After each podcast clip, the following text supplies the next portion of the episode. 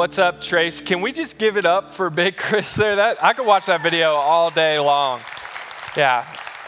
So grateful to have him here, but want to say welcome to any of you that are joining us for the very first time here at Trace. Whether you got invited by a friend or a family member, maybe you got, maybe you saw our street signs driving down the road, or maybe you were looking online and you Googled churches in the area and you decided to show up today. Whatever the case, thank you so much for being here. We're really glad that you're here today. Also, just want to say welcome to any of you guys joining us online this morning. Whether you're driving to work, whether you're watching from home, whatever the case, we would love for you to join us here in person, but for whatever reason that you're home today, we're glad that you're a part of the conversation. My name is Josiah, and I have the opportunity to be one of the pastors here at Trace. And before we dive into the sermon, I actually want to celebrate something with you guys that as a church, we've always said we want to be intentional with the men that come here to Trace, that we want to help every man that attends Trace become a better husband, a better father, a better leader, in whatever context it is that they lead in. And over the last 6 weeks, we've gotten to do just that. That on Tuesday mornings, we've had right around 65, 75 guys that have been showing up here at 6:30 a.m. to learn what it means to be a man of responsibility, to take action in their life, to seek accountability in their life, to add adventure to the margin of their lives. And so I just want to celebrate Ryan Clark for a second. He leads our men's ministry and everything that he's been able to do. Really grateful for him and really grateful for what God's been doing in our men's ministry. But if you're interested in that, or if you're interested in getting on that team and being a part of that, please just come find me out in the lobby. I'd love to connect you with that. But today we are kicking off a brand new series called Mantras. And the vision behind this series is pretty simple, that as a church, we want to be defined by a lot of different things. But there are a few statements that we have as a leadership that we want our entire church to rally around. And these aren't just statements that we throw on a wall. These aren't just statements that you're going to hear us talk about, that we really do. We want these statements to permeate every ounce of culture that we have here at Trace, that we do believe that language is just that. It's just portable culture. And so as a leadership team, we spent a lot of time praying, a lot of time processing through what these statements should be. And we are dedicated to making these statements a reality in our church. And as a staff, over the last couple of weeks, we've been reading through the book of Genesis together in the mornings, and Pastor Aaron brought something up that I thought was brilliant, and so I wanted to share that with you guys today. But we were reading through Genesis chapter 11, and in Genesis chapter 11, mankind has been created, and they start rallying together. They start uniting for the wrong reasons, and so this is what happens in Genesis chapter 11. It says, "Then they said, 'Come, let us build a great city for ourselves with a tower that reaches into the sky. This will make us famous and keep us from being scattered over the world.'" But then God, he sees this and he sees the selfishness in their hearts. And so he says this, he says, "But the Lord came down to look at the city and the tower and people were building. And he said, 'Look,' he said, 'the people are united and they are all speaking the same language. After this, nothing they set out to do will be impossible for them.' And so then God says, 'Come, let's go down and confuse the people with different languages. Then they won't be able to understand each other.'" And that's exactly what God does, that he sees these people. And here we have these people who are unified for the wrong reasons. They're trying to make a name for themselves. And God says, when they speak the same language, there's nothing that they can't do. And Pastor Aaron, he said, flip that on its head, that when we're united for the right reasons, that when we're trying to make a name, not for ourselves, but for Jesus, that when we speak the same language, when we use the same mantras, guys, we truly believe this. There's nothing that will be impossible for us. There's nothing that we can't do. And so for that reason, over the next several weeks, we're going to be talking about the language we speak here at Trace.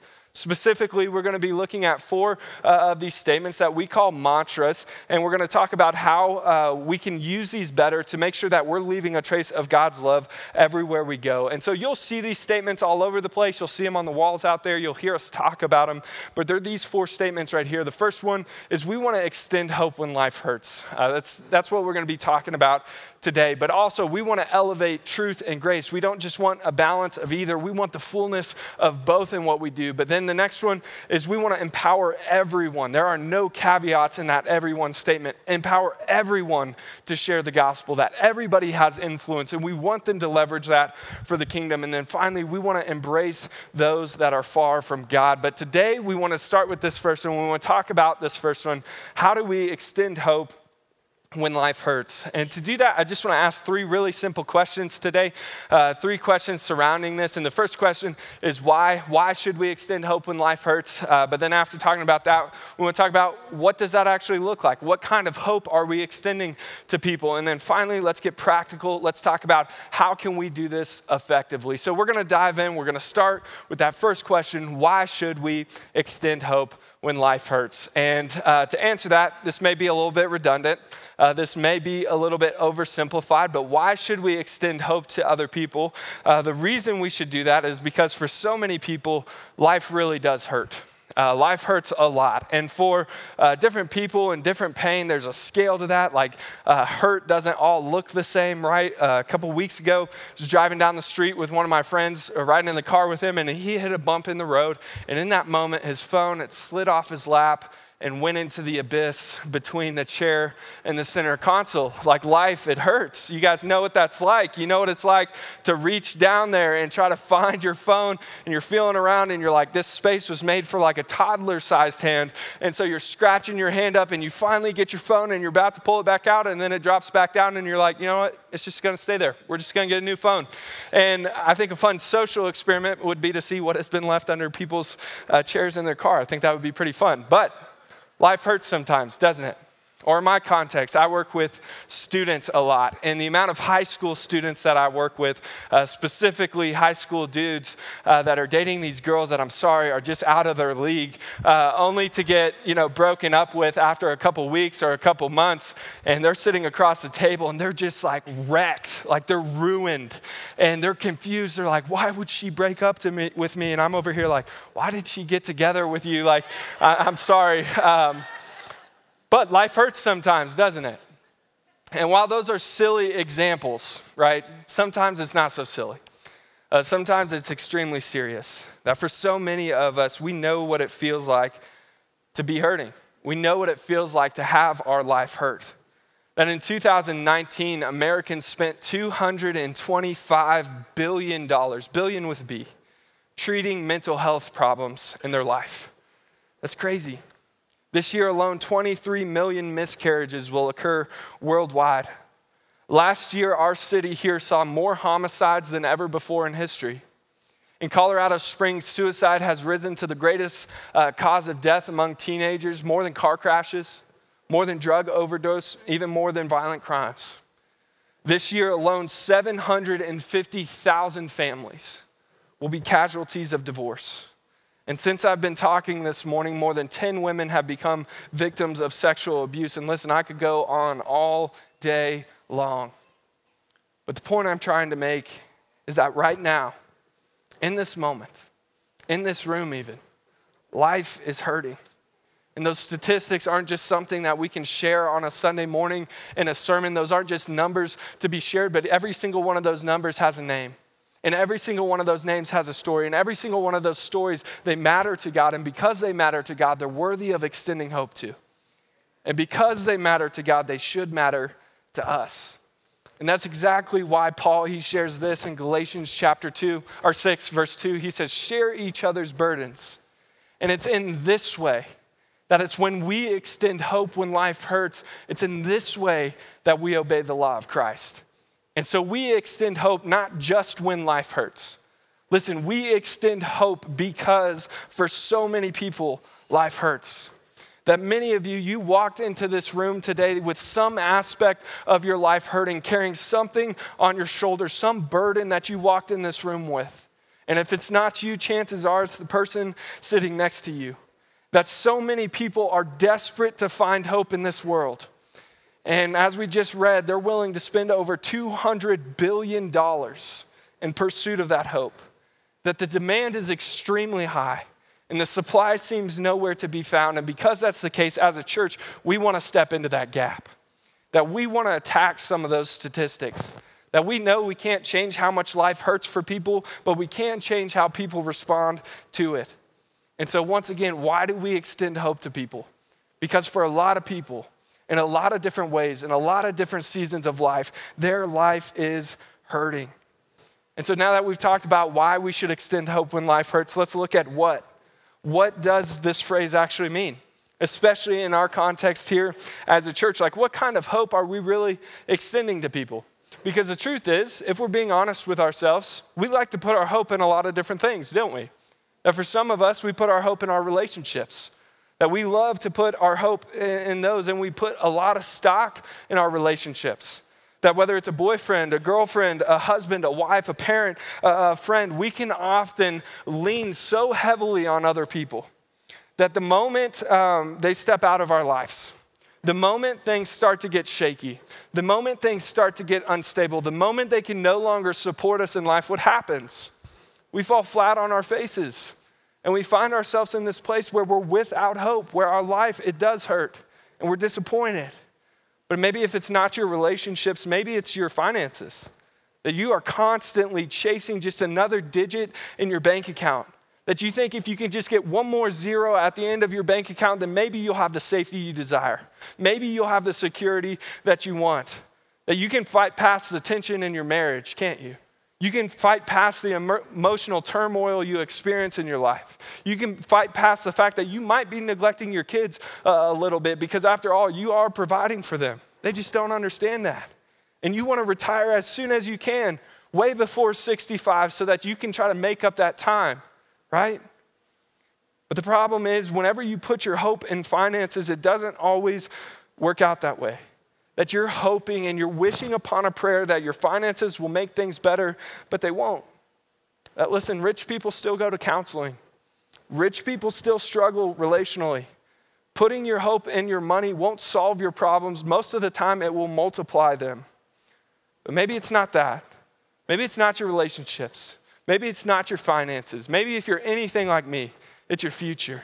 That if I'm being transparent with you this morning, that's the number one thing I put my hope in. That I think if I can just make the sacrifices now, that if I can just put in the work now, if I can make the tough decisions now, that if I can sacrifice time now, then maybe someday, hopefully someday, all of those sacrifices will be worth it. But what if they're not? Like what if I spend my entire life chasing after this future I desire only to forfeit my soul in the process? Only to forfeit my livelihood, only to forfeit my relationships. Is it really worth it? So when we say, we want to extend hope to people when life hurts, what kind of hope are we talking about? You see, I shared this verse a couple of weeks ago because I think Paul, he sums that the answer to that question up the best. When he talks about the hope that we have as followers of Jesus, and we say we need to be reminded far more than we need to be taught. And so I'm gonna share this verse with you again. It's found in Romans chapter 5. It says this, we can rejoice too when we run into problems and trials, for we know that they help us develop endurance. And endurance develops strength of character, and character strengthens, I love this phrase, our confident hope. Anybody wanna be confident in the hope they have? Our confident hope of salvation. And listen, this hope will not lead to disappointment. Now, when I think about the times I've put my hope in my relationships, when I think about the times I've put my hope in my finances, when I think about the times I've put my hope in my future, every single time without fail, guys, I've always ended up disappointed. Why? Because it's the wrong hope. It's the wrong kind of hope. That Paul in this verse, he's saying there is one hope, just one hope that will not lead to disappointment. And it is the hope of Jesus Christ. That listen, one of the greatest things that separates Christianity and following Jesus apart from any other religion or world philosophy is this right here. That I promise I'm not trying to be disrespectful this morning, but if you want to put your hope in other places, you can. You can put your hope in Buddha if you want. You can put your hope in Muhammad. You can put your hope in Richard Dawkins or Sam Harris or any number of yogis that you can find in the Colorado Springs area. But at the end of the day, listen, if they're not in a grave yet, in the next 50 years, they're either gonna be dead or irrelevant. And I'm just telling you that when that happens, your hope will die with them. That Jesus Christ is the only one who claimed victory over death, giving everyone a lasting hope. That by all means, you can place your hope in any number of those people. But I promise you, and I'm saying this strongly on purpose, I promise you, you will end up disappointed. That it is only by placing your hope in Jesus that you can experience lasting hope in your life. That once again, Jesus was the one who went to a cross and he experienced the torture on the cross. He experienced the emotional ridicule. He experienced the consequences for your sin and my sin. And he died on a cross that day and he went to a grave and he came out of that grave 3 days later, very much so alive, so that we might be able to experience hope even amidst the hurt that we have. And so when we say as a church, we want to extend hope when life hurts. Guys, we're not talking about any kind of temporary hope. We're not talking about any kind of counterfeit hope this morning. We are talking about the lasting and everlasting hope that can only be found in the person of Jesus. Because we believe Jesus is the only one that can save anyone. And so we want to get everyone in a relationship with him. But listen, now that we've talked about why we should extend hope when life hurts, now that we've talked about what kind of hope we're extending to people, I want to get really practical this morning. How do we do this effectively? How do we extend hope when life hurts effectively? And so to talk about that, if you don't mind, I want to give you a little bit of a confession here. That as a person, I often, and when I say often, I mean like on a daily basis, I often find myself saying the wrong thing at the wrong time. Anybody else can relate, okay? Proverbs 15:23, it says this: everyone enjoys a fitting reply. It is wonderful to say the right thing at the right time. And I would agree with that. I just haven't experienced that a whole lot. But the verse that I would say is also true is this one right here. Everyone hates a reply that was not thought out. How awful it is to say the wrong thing at the wrong time. 2 Hesitations 3:1. That's like my favorite book. And once again, this isn't in the Bible. But I think it should be. I think it should be. And the reason is because I need a reminder like this almost on a daily basis. For instance, a couple years ago, my wife and I, Jessica, we'd just gotten married. And it was our first Christmas together, and a lot was changing in our lives. We were about to move up to Indiana. We just finished college. Like I said, we just got married. And it was our first Christmas together, and I just wanted this to be a good Christmas. And so I thought, you know, what can I get my wife? And I was like, well, we're going to be moving up to Indiana. Indiana's a lot colder than Texas is. I'm gonna get her a really nice coat. She doesn't have one. I think it would be a good idea to get her a really nice coat. And so I thought I can get her a pretty average coat, but she deserves better than that. So went to work, started researching all these different coats. Long story short, landed on this one and used my wife's discount that she got at a store to buy this coat, this really nice North Face coat. And I thought, awesome, she's gonna love this thing. Like, it's lightweight but warm, it's functional and fashionable. You know, all of the reviews about it were great. And so Christmas morning rolls around and everybody's opening presents. Everybody's having a great time. And I'm just so excited to give her this coat, right? And so finally the time rolls around. I give her the box. She rips open the wrapping paper, you know, tears apart the box, pulls the coat out, and instantly a smile goes across her face. She loves it. And I'm like, yes. And so now, however, though, this is the first time I'm seeing this coat in person because I had ordered it, shipped it to my mom, and my mom wrapped it so that we wouldn't ruin the surprise. And so I'm looking at this thing and I'm thinking, like, it kind of looks different than the pictures. That the pictures I remembered looked a little bit more matte black. They looked a little bit more muted black color. And this thing had a little bit of gloss to it. Like, it was a little bit shinier than I thought it would be. And so I'm thinking, who cares? Like, she loves it. It's not a big deal.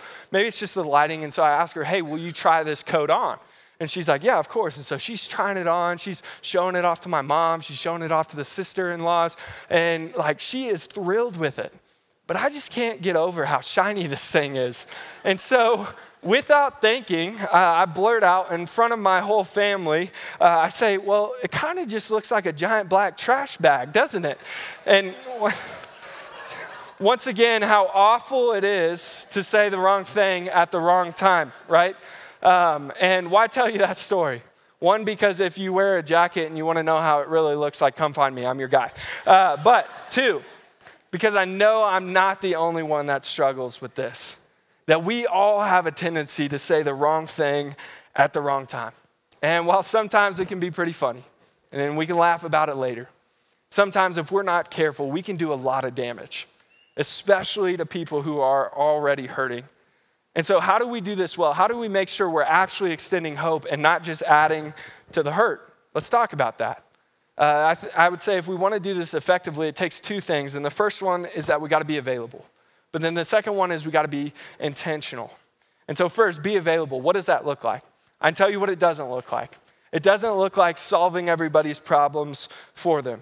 It is not coming in and rescuing them from their suffering or trying to protect them from any future hardship. That over the years, what I've learned about availability is that most people, not all people, but most people don't want you to fix their problems. Most people just want someone else to sit in their problems with them. And I think as people, we can oftentimes overcomplicate this step. And we can think, oh yeah, availability. And we start going through the what if game. Like, what if they need me to make some meals for them? It's like, well, what if they have allergies and I make a meal for them and it's not good and I actually make things worse in that moment? Or what if they need me to watch their kids and our kids don't get along and their kids are a bad influence on my kid, or my kid is a bad influence on their kid? Or what if they ask me to do something, I don't have the resources or the time? Or what if they ask me a question, I don't have the answer? What if I say something? What if I just make it worse? And it's like, slow down, slow down. While those things can be real concerns, in my experience, people don't need you to say the right thing. People don't need you to do the right thing. Oftentimes, they don't need you to say anything at all. They just need you to be there. Yet oftentimes, that is not what happens. That sometimes as people, we translate availability and we translate it to mandatory therapy. And we think like, people need us. And when I say us, like most of whom who have never been trained to help people work through their problems, myself included. But we think people need us to step into the situation and say exactly the right thing to pull them out of their pain. And listen, some of the worst people at this are people like you and people like me, people in this room who would claim they're followers of Jesus. That out of this motivation to help people, we do say the wrong things. We Jesus juke people, and they invite us into their pain, they invite us into their problems, and we say something like this: hey, thanks for sharing that, but you know what the Bible says about that? Like the Bible says, don't be anxious about anything, you should pray about everything. Have you tried that? And to that, people, of course, are like, oh my gosh, no. Thank you so much for saying that, because I was super anxious and then you told me not to be anxious, and so now I'm not anxious anymore. And it's like, no, that never happens. Or we use these like Christian cat poster phrases where we say, like somebody shares something really big in their life and we say something like, oh, God's always in control. And then we walk away and it's like, what? Or we say something like, hey, everything happens for a reason. Or we quote Kelly Clarkson and we're like, what doesn't kill you makes you stronger. And it's like, really? Like half of those things aren't even true. But do you realize how much damage gets done whenever we use phrases like that when people are hurting? No, sometimes the best way for you to be available, the best way for me to be available, is to step up and shut up, to just sit and listen to somebody. I had a professor in college that would use this phrase all the time, and it's come in handy many times in my life. And he would say, sometimes there's nothing to say. In those moments, just listen and pray. Sometimes there's nothing to say. In those moments, just listen and pray. And guys, the amount of times that phrase has come in handy in my life is too many to count. And the amount of pressure that comes off my shoulders when I hear phrases like that is astronomical, because anybody can do that. Anybody can sit and listen with someone. Anybody can sit and pray for someone else. But then there are times where we do need to be available to say something. We do need to be available to speak into somebody's life. And over the years, I've learned to use just three phrases that I keep in my tool belt at all times, but I promise these three phrases have helped me more than anything else. And I'm gonna share these things with you, and I would encourage you to write these down. Husbands especially, write these things down. They may just save your marriage. But these three phrases, they're not gonna blow your mind. But the first one is this: wow, that's really difficult. That's really difficult.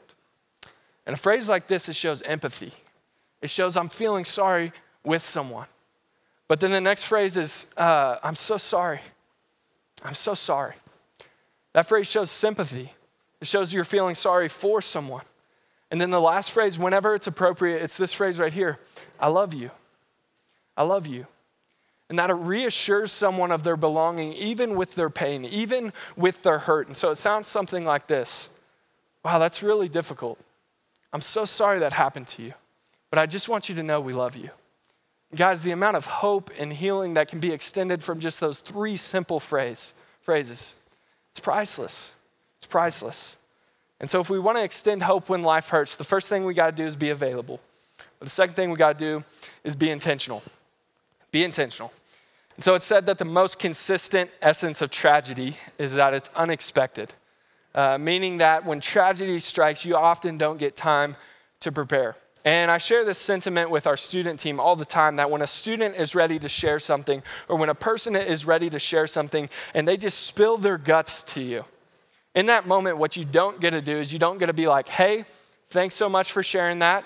I'm gonna take like 30 minutes to an hour. I'm gonna go research everything you just told me. I'm gonna come back with a PowerPoint presentation. You're gonna love it. It's gonna be great. I'm gonna respond to exactly what you need. Like, you don't get to do that. That oftentimes, if you're not prepared in those moments, if you're not prepared for those moments, you're gonna miss it. And oftentimes we can make it worse in those moments. And so rather than doing that, like, be intentional. Have a plan. Be prepared in advance. Maybe for you, what that looks like is creating a little bit more margin in your life. That right now, if every night of your week is booked up, you're probably not going to be able to be available. You're not going to be ready to extend hope when life hurts. Or maybe it's in your budget. If there's no money to help other people out, it's not going to happen. And so start with $100, start with $50, start with a lasagna in your freezer that is dedicated to giving to people when their lives are hurting. It can be that simple. Or maybe for some of us, like, we just need to sit down and pray, God, give us the right opportunities. Let us cross paths with the right people so that we can extend hope when life hurts effectively. I don't know what it looks like for you, but maybe you need to be intentional about making a plan. Because once again, we don't get time to prepare. We don't get time to plan whenever tragedy strikes. And so that's exactly why here at Trace, we've been very intentional about creating a cares team here.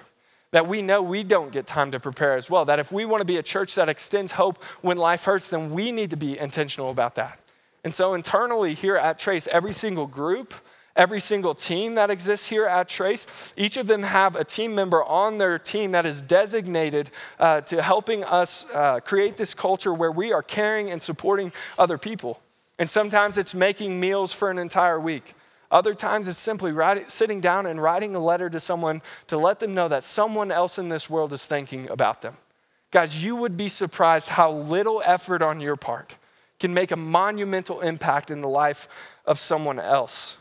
But then externally as well, we don't just want that to be true here of Trace. We want that to be true of the people of Trace. We're also partnered with several nonprofits here in the city that we want to take care of them as they're taking care of our community. That we've said from the very beginning of this church, we don't just want to be a church in this city, we want to be a church that is for this city, and that includes the people of this city. But even as I'm saying all of this, like, it can't just be us as a corporate C church. It can't just be Trace Church. That, guys, there are way too many people whose lives are hurting in the city of Colorado Springs. And the only way we are going to effectively extend hope to them is if we all come together and we be intentional and we put a plan in place so that we can extend hope when people's lives hurt. And so really quickly to review, why do we do this? We don't extend hope just when life hurts. We extend hope because for so many people, life does hurt. And we're not just extending the kind of hope that's temporary. We're not just extending the kind of hope that's counterfeit. We're extending the kind of lasting and everlasting hope that can only come from the person of Jesus Christ. And how we do this well, first, we be available. And second, we learn to be intentional. At church, we do believe this, that when we all speak the same language, there really is nothing that we can't do. And so Trace Church, will you help us be the kind of church? Will you help us be the kind of people that extend hope to others, even when their life is hurting? Let's pray. God, I just want to pray today for this church. And God, I know so many people, their lives are hurting.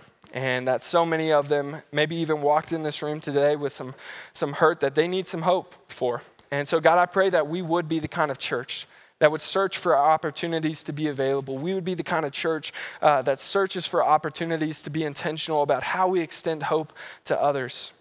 God, so grateful for your son, so grateful for the hope that he's extended to each and every single one of us.